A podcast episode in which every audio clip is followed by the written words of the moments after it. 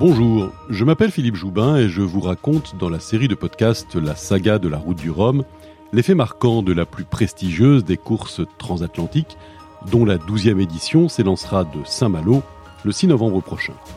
Dans ce nouvel épisode, je vous propose de revenir sur l'édition 2002, de loin la plus sauvage. La saga de la route du Rhum, épisode 5, 2002, une édition d'Apocalypse.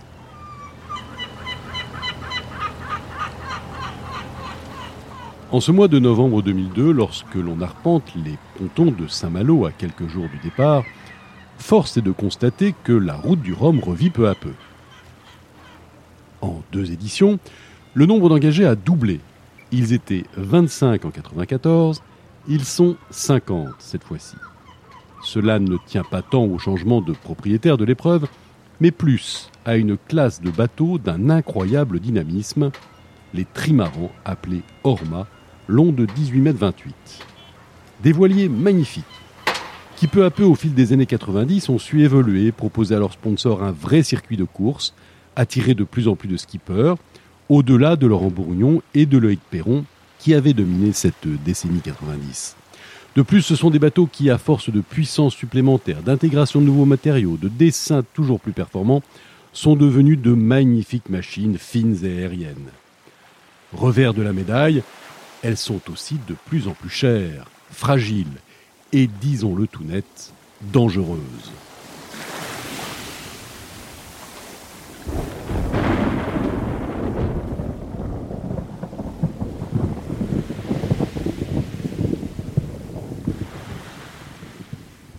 Sur les 50 engagés, donc, 18 sont des exemplaires de ces extraordinaires trimarans. Jamais on n'en vit autant, et 11 ont un an ou moins. Et leur skipper constitue la crème de la crème. Loïc Perron, Michel Desjoyaux, qui revient tout juste d'un Vendée Globe victorieux, Jean Le Cam, Alain Gauthier, Thomas Coville, Lionel Lemonchois, Marc Guillemot, Francis Joyon, Alain Gauthier, Bertrand de Broc et j'en passe, ou encore Yvan Bourgnon, le petit frère de Laurent, qui lui a laissé la barre de sa machine, et il y a une femme parmi eux, Karine Fauconnier. Néanmoins, en ce début novembre 2002 sur les quais de Saint-Malo, si l'on se réjouit de la bagarre annoncée, on tremble déjà. À quelques jours du grand départ, les météorologues dressent des bulletins météo de plus en plus inquiétants. C'est certain, la tempête sera au rendez-vous dès que la flotte va quitter la Manche et se lancer à l'assaut de l'Atlantique. Mais on ne mesure pas encore que la tempête annoncée va tourner en ouragan. Samedi 9 novembre, la foule est déjà présente pour le premier départ. En effet, le nouvel organisateur a décidé de faire partir en ce jour inhabituel les monocoques et les plus petits multicoques. La flotte reine des plus grands partira le lendemain. L'idée est qu'ainsi les écarts à l'arrivée entre les concurrents soient diminués. Et le grand vainqueur sera tout simplement le bateau qui aura mis le moins de temps pour couvrir la distance entre Saint-Malo et Pointe-à-Pitre. Dimanche 10 novembre. Cette fois, ce sont les rois de la piste qui partent. Le ciel est bas, le vent est fort mais sans excès, la mer agitée. À l'heure d'embarquer, les visages des skippers sont tendus, blêmes.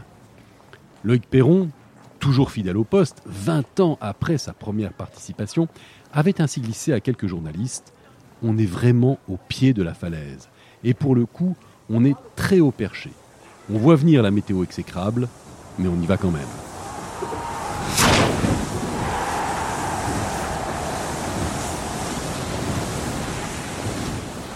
Le départ est express, la flotte avale les premières heures à un rythme de folie.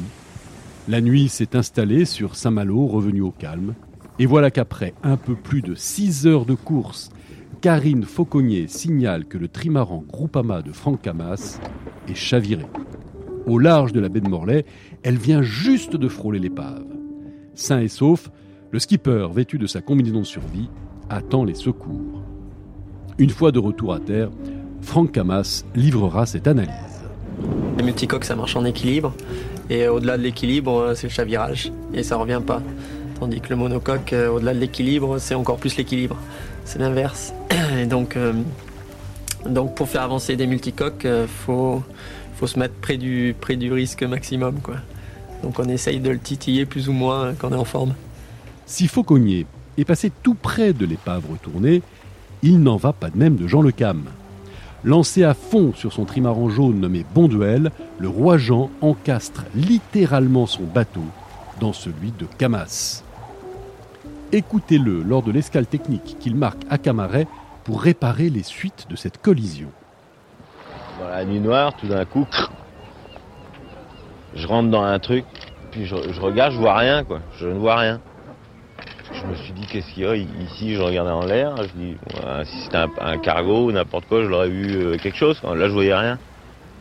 Je vais voir devant et je vois, euh, je vois, écrit euh, Groupama avec le flotteur vert. Groupama à l'envers.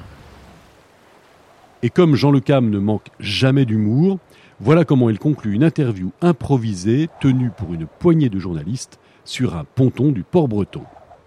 Je, lui ai demandé comme un idiot euh, qu'est-ce qui t'est arrivé?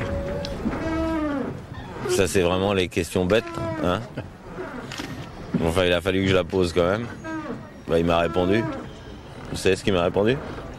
J'ai chaviré. Décidément, cette septième route du Rhum est partie très fort, tellement qu'un troisième concurrent s'est aussi déjà arrêté au terme de la première nuit, Bertrand de Broc. Le solide breton, l'homme qui s'est recousu lui-même la langue dans le vent des globes, qui a accumulé les milles au large dans les conditions les plus éprouvantes, a mis le clignotant à gauche. Il a amarré son trimaran au port de Brest sans donner la moindre explication publique. Ce n'est que quelques heures plus tard qu'il s'expliquera son trimaran n'a rien. De Broc a eu peur.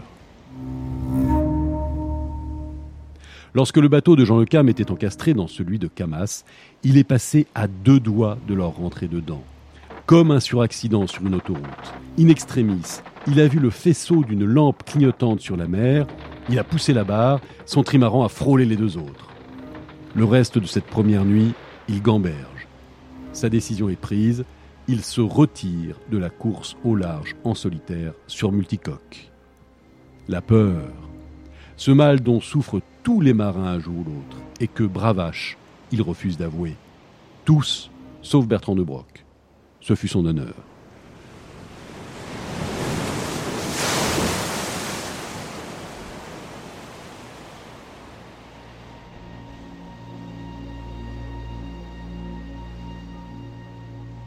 La suite de la route du Rhum va hélas lui donner pour partie raison.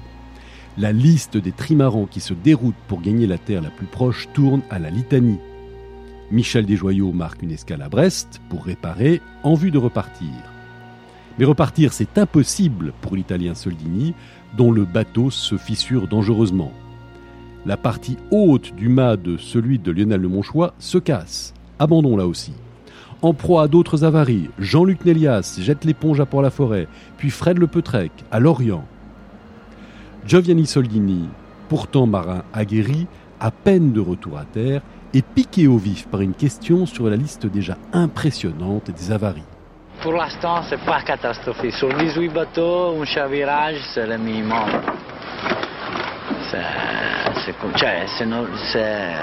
je ne sais pas comment vous faites à dire ça, parce que tous les courses qu'il y a eu, il y a eu toujours des problèmes comme ça.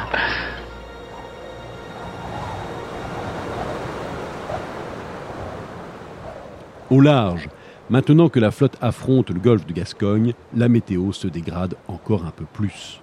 Les conversations radio entre le PC Course et les navigateurs, que l'on nomme vacations, tourne souvent à l'effroi généralisé lorsque les marins relatent les conditions de mer. C'est ainsi que le mardi 12 novembre, Francis Joyon entre en contact avec la Terre. Il y avait un alors j'ai été cavalé au pied de pour euh. Le bateau est monté euh, sur un flotteur et en, deux secondes, j'ai juste pas retourné cockpit, mais j'ai pas eu le temps de choquer les écoutes pour leur mettre, les faire retomber dans le bon sens. Ça durait deux secondes. Quoi. Le trimaran Eure-et-Loire est au tapis c'était le même que celui de Bertrand de Broc. Il reste à bord de son voilier retourné, ne demande pas à être évacué, et son équipe technique viendra le tirer de ce mauvais pas à bord d'un chalutier, ramenant skipper et trimaran à terre. La danse n'est pas terminée. Alain Gauthier puis Thomas Couville sont à leur tour touchés par des avaries irréparables en mer et qui les contraignent à abandonner. et la terrible tempête n'en finit plus de grossir par le biais d'une deuxième dépression qui survient. En mer, les conditions sont effroyables. Séparés de quelques minutes seulement, surviennent deux nouveaux chavirages, et qui là encore touchent des marins aguerris. Yvan Bourgnon tout d'abord. Avant le lever du soleil, j'ai euh, le vent était assez maintenu, il y avait 50 nœuds de vent et, et j'ai à un moment donné je regardais les compteurs et je vois 50 75 nœuds de. Oh là, je me dis putain mais il faut vraiment que j'aille affaler la, le tourmentin. Et là, euh, le, temps que je sorte, que je mette la lampe frontale et tout, euh, j'ai pris un choc mais d'une violence incroyable. Le bateau est parti mais euh, en un quart de seconde je me suis retrouvé à l'envers. Moi, j'ai été projeté à l'intérieur du bateau, dans la table à cartes, euh, et je me suis réveillé, je sais pas, quelques minutes après. Yvan Bourgnon, ce colosse de près de 100 kilos, a valdingué, puis perdu connaissance sous la violence du choc.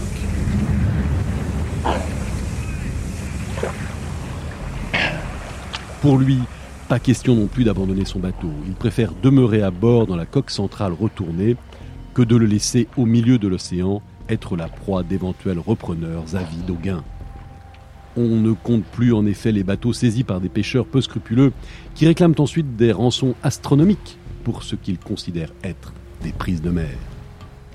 Bourgnon va rester cinq jours et cinq nuits dans la coque centrale de son trimaran chaviré, le temps que la mer se calme et que les secours viennent le chercher. Philippe Monet, lui, a été récupéré par les sauveteurs espagnols. À peu près au même endroit et au même moment que Bourgnon, il a aussi été victime d'un chavirage à bord de son Sopra. On l'écoute. Bah, il y avait des conditions extrêmement violentes, euh, avec des, surtout des grains, euh, des grains qui montaient, je sais pas, à 50, 70 nœuds. Et j'étais à sec de toile vers minuit, et j'ai l'enrouleur de trinquette, enfin le, la trinquette qui s'est euh, déroulée par le haut dans un grain très très violent et ça fait une espèce de poche et le bateau a chaviré immédiatement.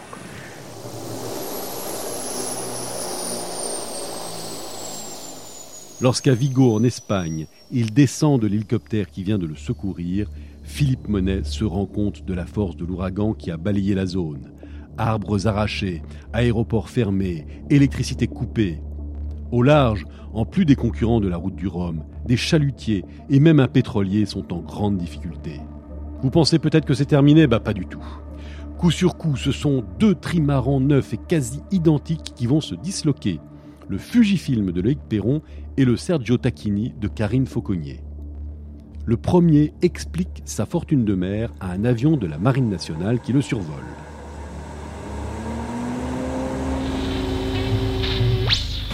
Là, je dérive doucement. Euh, je suis en train de je fais de la strat là, en train de recoller un support de pilote automatique. Mais j'ai déclenché les balises là parce que en tombant, le mât euh, ainsi que d'autres déboires ont fracassé aussi le flotteur bâbord, ce qui fait que je vais me retrouver peut-être euh, dans la nuit sans flotteur du tout, et là ça deviendra compliqué. Perron sera secouru par un cargo britannique. La seconde est récupérée par un autre concurrent, Bob Escoffier, qui la hisse à bord de son solide monocoque. Et voilà, mais bon, euh, c'est la vie, euh, c'est la vie, et je suis, je suis vraiment, euh, je suis vraiment déçue parce que surtout que j'avais vraiment levé le pied pour, pour, pour pas, pour pas casser justement. Et puis bah, faut croire qu'on a vraiment les mêmes bateaux quoi, et qui sont faits de la même manière et que bah, a priori 45 de vent de travers, ça le fait pas. Je suis désolée, mais je suis un peu triste de quitter le bateau.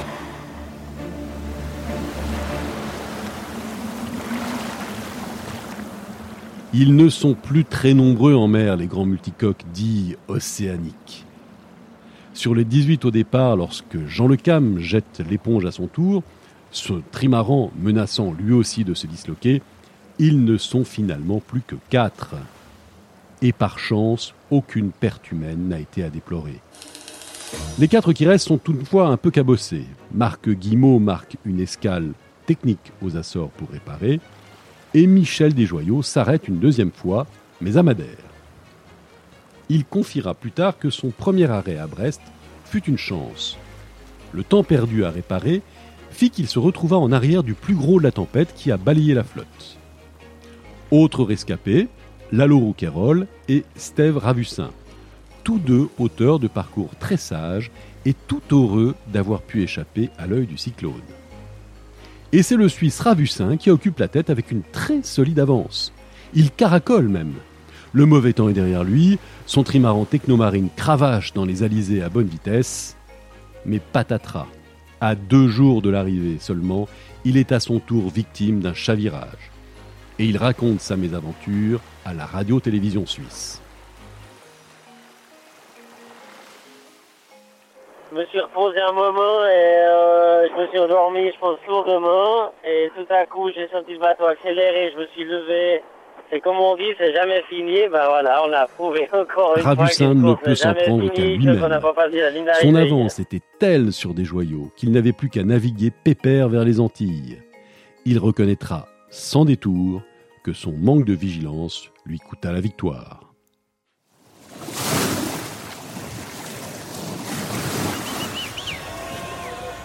Mais l'épilogue de cette folle route du Rhum 2002 prendra aussi des accents de polémique.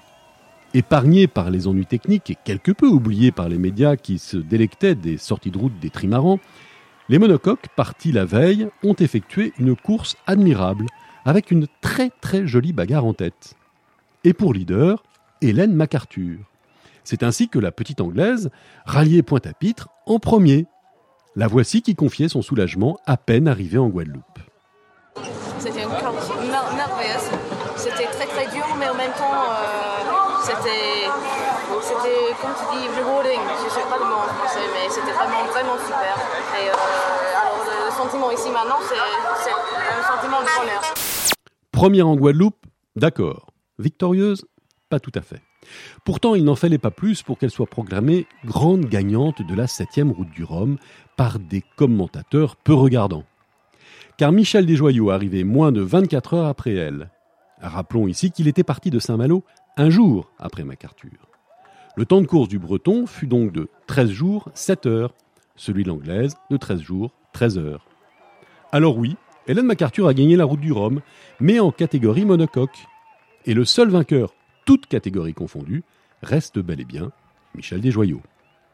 Un Desjoyaux qui tient ici le discours de sa méthode. Moi, j'avais pas d'autre ambition avant le départ que de finir la course. Je trouvais que c'était déjà pas mal, le niveau de préparation qu'on avait. Il se trouve que les choses se sont enchaînées et que euh, moi, j'ai toujours maintenu le rythme que je m'étais euh, fixé, de pas aller trop vite et de ménager la monture. Et visiblement, c'est ce qu'il fallait faire cette édition-là. Une édition réellement hors norme de la route du Rhum qui sacrait à juste titre deux des plus grands marins des années 2000. «